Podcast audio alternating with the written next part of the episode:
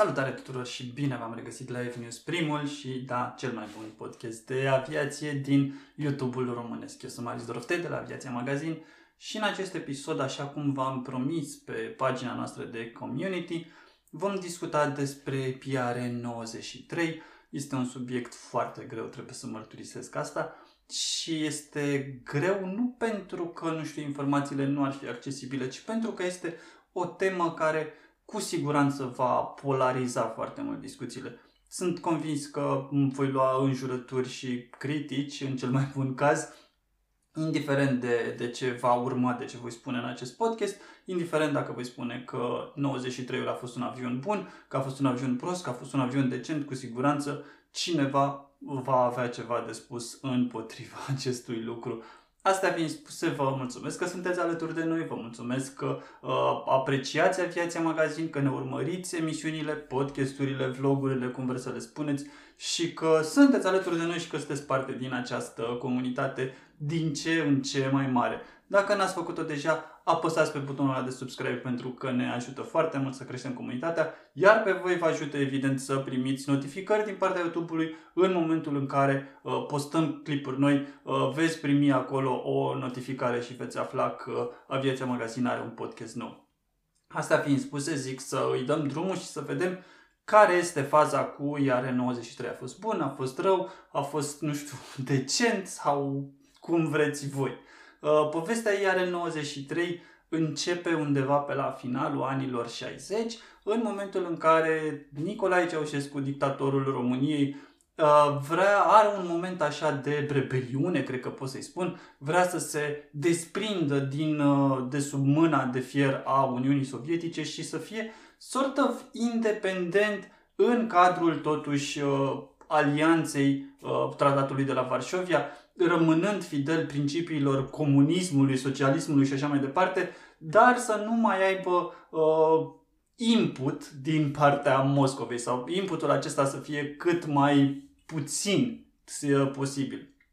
Pentru a realiza acest lucru, uh, Ceaușescu era conștient că avea nevoie de o armată puternică, o armată credibilă, o armată care să poată face față unui eventual moment de, nici nu știu dacă să-i spun slăbiciune, un moment de vitejie din partea uh, Uniunii Sovietice pe modelul Cehoslovaciei, pentru că dacă vă amintiți bine sau dacă nu știți, vă spun eu, în momentul în care în Cehoslovacia s-a încercat pe căi mult mai pașnice, cei drept, o schimbare de regim, de paradigmă, de cum vreți să-i spuneți, uh, Moscova a fost foarte fermă, a fost o invazie asupra Cehoslovaciei, Praga a fost ocupată, regimul a rămas același și mâna de fier a strâns gâtul celor care voiau mai multă libertate la momentul respectiv.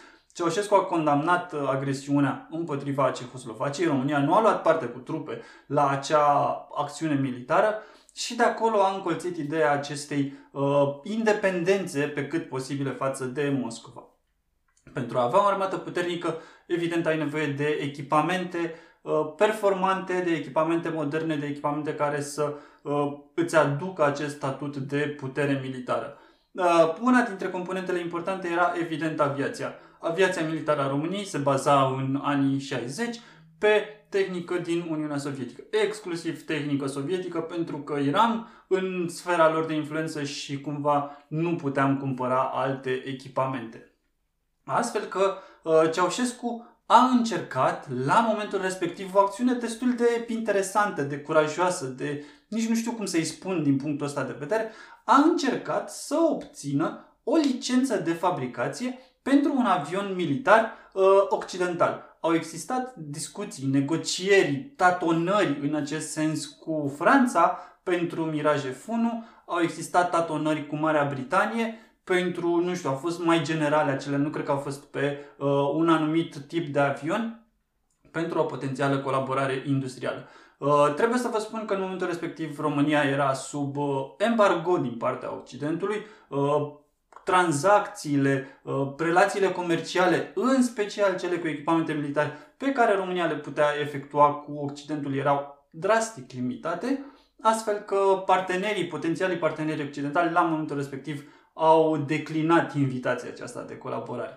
Ceaușescu s-a reorientat rapid și a găsit un partener sort of ideal din punctul ăsta de vedere, anume Iugoslavia. Iugoslavia era și ea, evident, după cortina de fier, era și ea condusă de un dictator. Era și ea uh, parte a regimurilor acestea comuniste, socialiste din estul Europei, dar Iugoslavia avea un avantaj. Uh, Tito, dictatorul de la Belgrad, era cumva, cred că, visul lui Ceaușescu. Cam asta tindea să devină Ceaușescu, un om care era controlat de Moscova, era sub influența Moscovei, dar avea întreținea relații destul de bune și cu Occidentul. Tito era văzut ca rebelul din uh, spatele cortinei de fier, astfel că Iugoslavia avea un soi de statut aparte. Uh, lucrurile stăteau destul de diferite în Iugoslavia față de România în anii aceia ai comunismului, inclusiv pentru omul de rând. S-a discutat în uh, regim bilateral, s-a pus la punct un plan de bătaie și astfel s-a născut programul EUROM, uh, un program destinat dezvoltării și construirii unui avion reactiv de luptă subsonic uh, destinat în principal misiunilor de atac la sol, de sprijinire a trupelor proprii și până la un anumit punct de uh, luptă aeriană, de supremație aeriană, dar în privința țintelor ce pot evolua la viteze mici. Asta trebuie să vă spun. Ei bine, programul acesta a demarat, s-a pus pe hârtie, s-a făcut un avion, au existat ingineri din uh, ambele tabere, din România și din Iugoslavia, care au lucrat la acest proiect. Uh, a ieșit cum a ieșit proiectul, s-a demarat construcția, s-a ținut foarte mult la capitolul vi- uh, imagine, nu vizibilitate. S-a ținut foarte mult ca ambele prototipuri, de exemplu, să decoleze în același timp din ambele state, să existe un moment din acesta simbolic în care la ziua de, ora de, ambele prototipuri, cel românesc și cel uh, iugoslav, decolează de pe pistele uh, aerodromurilor unde se află. S-a ținut foarte mult ca producția să fie împărțită în mod echitabil. S-a ținut foarte mult la capitolul acestei imagini. Ei bine, cum necum avionul a ieșit, uh, prototipul a zburat, uh, s-a intrat în producția de preserie, după care s-a intrat în producția de serie. Uh, a venit momentul 1989-1990, cortina de fier cade și cumva iar în 93 moare din punct de vedere al producției. Pentru că producția încetează și în România și în Iugoslavia. Cam asta este pe scurt povestea avionului. Acum hai să vedem dacă a fost un avion bun sau un avion uh, rău. Uh, aici uh, trebuie să aveți în vedere că este opinia Aviația Magazin. Nu este adevărul absolut. Puteți să fiți de acord cu ea, puteți să nu fiți de acord cu ea. Depinde de cum vede și cum înțelege fiecare această problemă, această optică. Opinia noastră se bazează pe destul de multe informații pe care le-am citit de-a lungul anilor, uh, destul de multe discuții pe care le-am avut cu mulți oameni implicați într-un uh, moment sau altul în viața IAR-ului 93 în cadrul forțelor aeriene române și credem că este o opinie cât se poate de onestă. Uh, hai să începem, hai să facem altfel, hai să avem puncte bune și puncte rele. Puncte bune din ceea ce privește IAR 93. Din punct de vedere al uh, programului, România își dorea să construiască de una singură sau în parteneriat cu un vecin, în speță Iugoslavia, un avion reactiv subsonic de luptă. Din punctul ăsta de vedere, programul a fost un succes, pentru că, da, avionul acela a fost proiectat, a fost construit, a zburat, a fost înarmat, a intrat în producția de serie, a intrat în serviciu, practic obiectivul a fost îndeplinit din punct de vedere al uh, Uh, industriei naționale. România își dorea, prin intermediul acestui program, să demareze, uh, nici nu știu cum să-i spun, uh, să demareze construcția industriei naționale aeronautice. Și asta s-a reușit. Uh, companiile care deja existau din domeniul aeronautic în România au fost implicate în program, a fost înființată o companie nouă, Avioane Craiova, uh, care a pornit de la zero. Sunt multe mărturii ale celor care au lucrat de la începuturi acolo.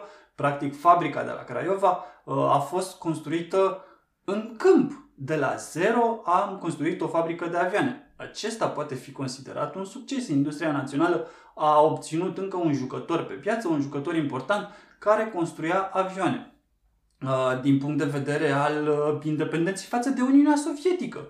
Iarăși a fost un, uh, un succes pentru că România și-a construit singură un avion de luptă, l-a cumpărat, l-a echipat așa cum a putut, l-a utilizat așa cum a putut, nu a mai depins până la un anumit punct sau într-un anumit procent de importurile din Uniunea Sovietică și de ce își dorea Uniunea Sovietică să ne vândă până la urmă, pentru că aici trebuie spus, uh, Uniunea Sovietică niciodată nu a vândut uh, României, dar și celorlalte state din tratatul de la Varsovia, arme de ultimă generație. Toate uh, avioanele, pentru că suntem pe aviația magazin și vorbim despre avioane, erau variante downgradate față de versiunile folosite de forțele aeriene ruse și este foarte important de menționat acest lucru din punctul ăsta de vedere, dar România a obținut un anumit grad de independență pentru că avea propriul avion pe care îl construia în propria fabrică de avioane. Nu mai depindea, repet, până la un anumit punct sau într-un anumit procent de importurile din Uniunea Sovietică. Astea ar fi, la o primă vedere așa, la suprafață, punctele bune ale programului. Punctele rele sau, nu știu, mai puțin bune sunt, din păcate, mai multe. Pentru că uh, dacă avem lucruri pozitive, lucrurile negative sunt uh, destul de greu de digerat și uh, discuția asta face ca concluzia să fie una singură, dar vă păstrez pentru concluzii până peste câteva minute. Punctele rele. România nu avea experiență. Specialiștii români nu aveau experiență în ceea ce înseamnă proiectare și construcție de avion. Și asta s-a văzut. Uh, proiectarea lui Iare 93 este defectuoasă și nu o să mă feresc de cuvântul ăsta. Uh, așa cum spunea cineva, uh, la noi s-a plecat cumva invers față de cum se făcea pe vremuri sau cum se făcea la vremea respectivă proiectarea unui avion. Pentru că proiectarea unui avion de luptă trebuie să țină cont de trei mari lucruri. În primul rând, ce tip de avion vrei să ai, ce vrei să faci cu el, ce tip de misiune vrei să-ți îndeplinească, uh, cu ce echipamente poți să îl echipezi pentru a îndeplini cu succes acele misiuni, ce motoare îi pui pe el sau cu ce motoare îl echipezi pentru a îndeplini cu succes acele misiuni. La noi s-a mers doar pe punctul 1. Ce tip de avion vrem și cum facem să obținem chestia asta. Punctele 2 și 3 au fost ignorate și asta s-a văzut în momentul în care produsul final a ieșit de pe linia de asamblare. Asta pentru că România și Iugoslavia nu aveau acces la sisteme de avionică modernă uh, față de ceea ce se întâmpla în Occident sau față de ceea ce se întâmpla inclusiv în Uniunea Sovietică. Uh, iar 93 sau Sokoj 22 Orao erau niște platforme îmbătrânite chiar din momentul în care au ieșit de pe linia de fabricație. Da, sigur, zburau, da, sigur, puteau acroșa niște proiecte, lansatoare de proiectile reactive nedirijate. Da, sigur, puteau să tragă cu tunul de bord până la un anumit punct și cu, anumită, cu un anumit grad de precizie, dar cam atât. Ori pentru un avion care trebuie să vină în sprijinul trupelor de la sol, care trebuie să fie uh, sprijinul din aer al uh, mecanizatelor, al infanteriei și așa mai departe, asta este foarte puțin. Uh, avionul a fost proiectat greșit uh, din mai multe motive. În primul rând, nu au existat motoare. Dat fiind embargoul, uh, România și Iugoslavia aveau opțiuni foarte limitate de pe piața occidentală. S-a ales varianta Rolls-Royce Viper pentru că Viperul era un motor foarte vechi, chiar și la vremea respectivă, un motor foarte slab în ceea ce privește raportul putere-greutate, un motor foarte gurmand în ceea ce privește consumul de combustibil, de fluide și așa mai departe. Un motor uh, bun la vremea lui, nu știu, prin anii 50, dar uh, îmbătrânit și puțin utilizabil în anii 70, ca să nu mai vorbim de vremurile mai actuale. Uh, s-a, a fost obținută aprobarea producției sub licență acestui motor tocmai pentru că era vechi, era slab iar occidentalii au considerat că un stat din spatele cortinei de fier nu poate obține mari câștiguri uh, asimilând producția de serie sub licență a acestui tip de motor. Existau deja motoare mult mai performante la vremea respectivă. De ce nu s-a luat un motor din Uniunea Sovietică? Vine întrebarea firească. Ei bine, s-a încercat acest lucru. Atât România cât și Iugoslavia au încercat să obțină uh, dreptul de a fabrica sub licență motoare puternice, motoare bune, motoare fiabile din Uniunea Sovietică. Uniunea Sovietică a refuzat acest lucru și aveau uh, tot interesul să facă, pentru că interesul Uniunii Sovietice la momentul respectiv nu era de a încuraja România și Iugoslavia, două state pe care le avea sub tutelă din punct de vedere politic și economic, să devină, să obțină un grad mai ridicat de independență. Interesul Uniunii Sovietice era ca proiectul acesta să ieșueze, iar România și Iugoslavia să redevină clienți pentru produsele uh, fabricate de Uniunea Sovietică. S-a vorbit la un moment dat, există informații despre uh, producția sub licență în România a avionului Suhoi Su-25. Au existat niște tatonări, nu au fost negocieri în uh, sens propriu. Au existat niște tatonări, uh, a existat un soi de acord de principiu din partea sovieticilor pe modul da, am putea să vorbim despre asta, să vedem dacă se poate, uh, nu s-a mai materializat. La vremea respectivă, Uniunea Sovietică plănuia să construiască Suhoiul 25 în două locații, una din URSS și una din Polonia. Varianta Polonia a căzut și ea din diverse motive, astfel că doar o fabrică din URSS a fabricat Suhoi Su-25. Asta este o altă discuție. Uh, revenind la punctele slabe, nu avem motor. S-a optat pentru Viper ca fiind unica soluție existentă pe piață la momentul respectiv uh, și s-a optat pentru Viper uh, tocmai din, eu aș spune și din lipsa asta de experiență, pentru că uh, din ce am discutat, din ce am citit, din ce am văzut, la momentul respectiv uh, optica era, ok, nu avem un motor, avem această unică opțiune să luăm unul vechi din Marea Britanie, să luăm Viper-ul, hai să-l luăm și îl facem noi să fie așa cum trebuie. Ei bine, în aviație nu prea merg chestiile astea și uh, rezultatul s-a văzut pentru că oricâte încercări de modernizare, de modificare, de upgradare a Viperului s-au făcut, inclusiv uh, adăugarea post-combustiei pe motoare, uh, rezultatul final nu a fost cel uh, așteptat. Iar Viperul a rămas un motor slab, un motor gurman, un motor capricios, un motor care nu putea livra performanțele de care avea nevoie România pentru IAR 93. A doua problemă uh, este că lipsa de experiență a inginerilor noștri s-a văzut uh, foarte clar și nu numai ai noștri fac o paranteză, ci și a inginerilor sărbi s-a văzut foarte clar în momentul proiectării, pentru că IAR 93 este proiectat greșit și mi-asum când spun treaba asta.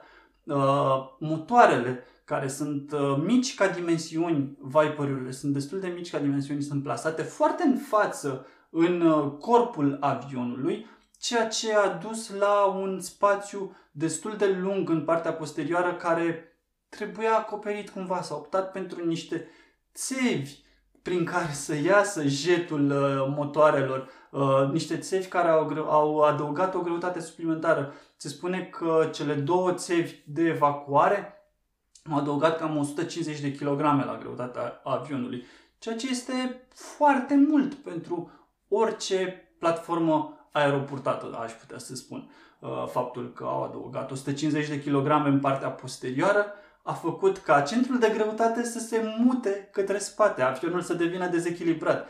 Cum credeți că s-a rezolvat această problemă? S-a adăugat balast până la urmă, că altfel nu pot să-i spun, cam 120 de kilograme de plumb au fost amplasate în partea anterioară pentru ca avionul să devină echilibrat. Practic, avem dintr-un foc o greutate suplimentară de aproape 300 de kilograme care nu avea ce să caute acolo. Apoi, varianta constructivă este cea uh, este destul de greșită pentru că a necesitat adăugarea acestei greutăți suplimentare. Avionul uh, putea adopta o altă soluție constructivă, dacă vă gândiți la Suhoi 25, la Jaguarul britanic.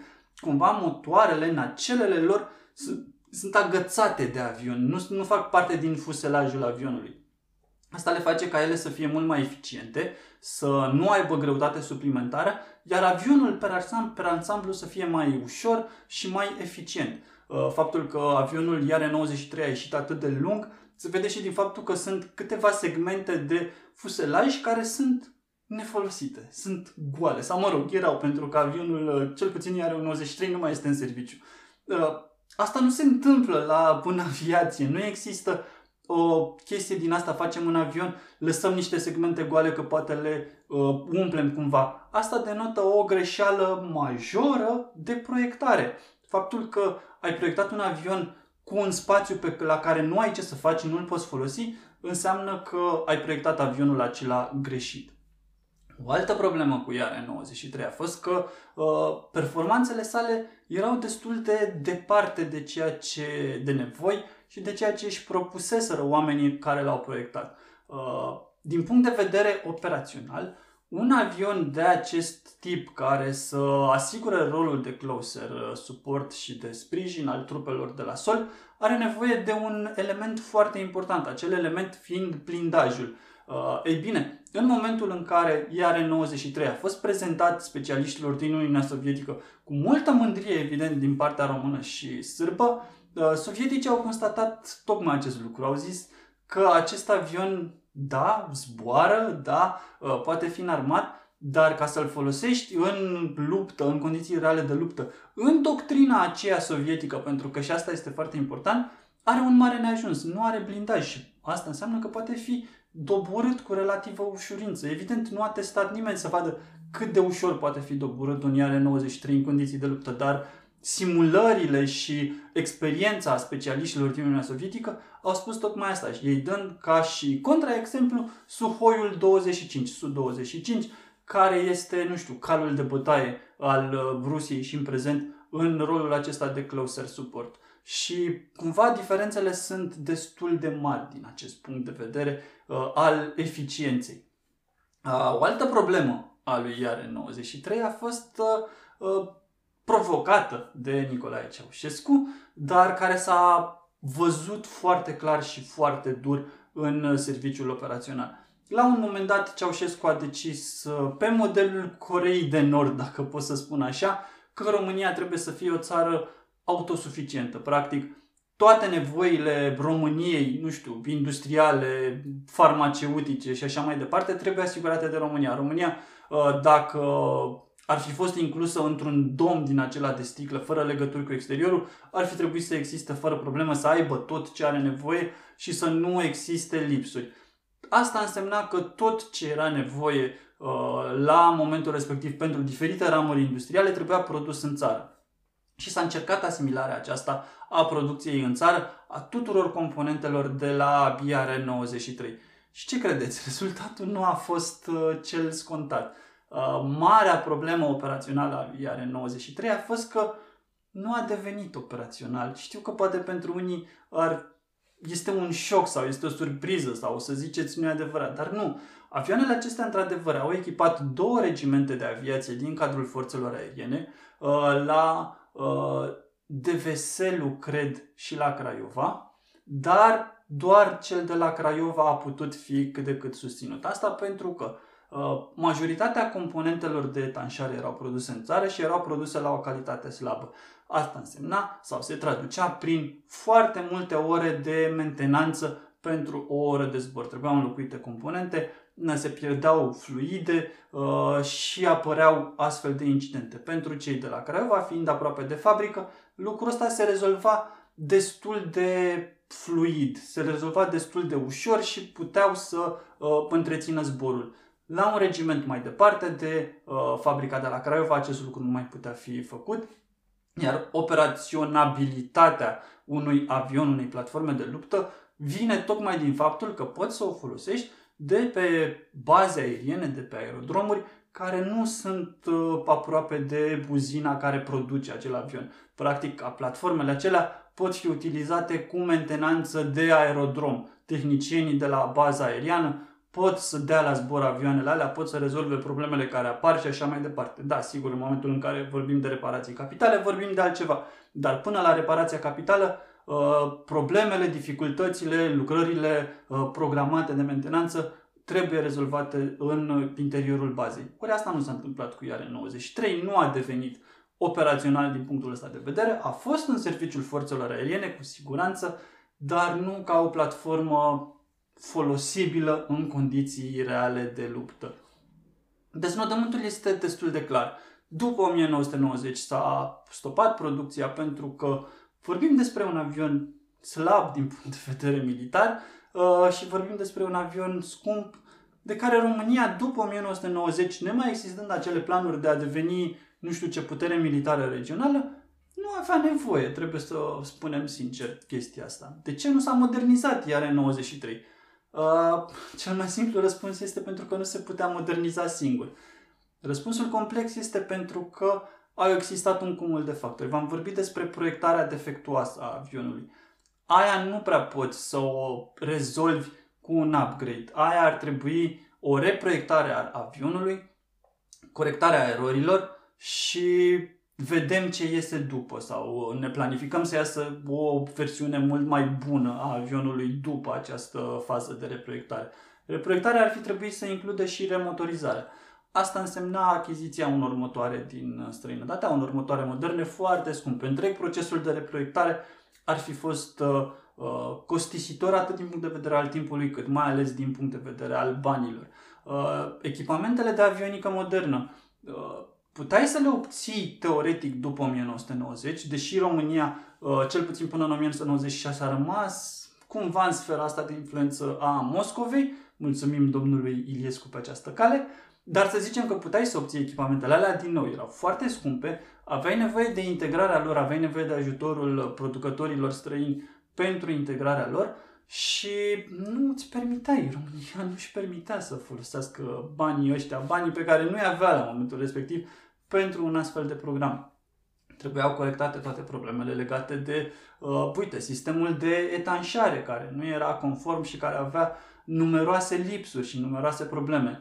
Uh, practic, decizia de a nu moderniza IAR 93 a fost una potrivită la momentul respectiv, pentru că uh, proiectul a fost greșit de la început, iar corectarea lui ar fi necesitat investiții mult prea mari. A fost, dacă vreți, cam ca Romba cu 1.11, când România a cumpărat licența pentru un avion uh, reactiv de transport civil, cei drept, dar un avion vechi, un avion uh, scump, un avion care consuma mult, un avion care nici nu mai putea zbura uh, pe majoritatea aeroporturilor europene din cauza motoarelor sale foarte zgomotoase. Da, România a putut să producă, să, să mă rog, să asambleze în țară uh, niște avioane reactive civile, o performanță impresionantă pentru industrie, dar produsul finit, acele avioane nu aveau nicio căutare, au fost cumpărate doar de Tarom și au fost operate apoi de uh, câteva linii aeriene din afara Europei până când și-au dat obștescul sfârșit.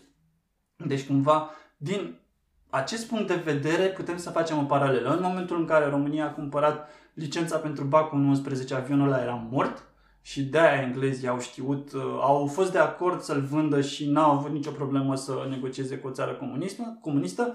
În momentul în care România și Iugoslavia au proiectat iar în 93, avionul ăla era mort din punct de vedere operațional. Din nou, a zburat, a fost folosit așa cum a fost folosit, dar operațional valoarea lui era destul de aproape de zero. Uh, cu ce vreau să rămânem după asta?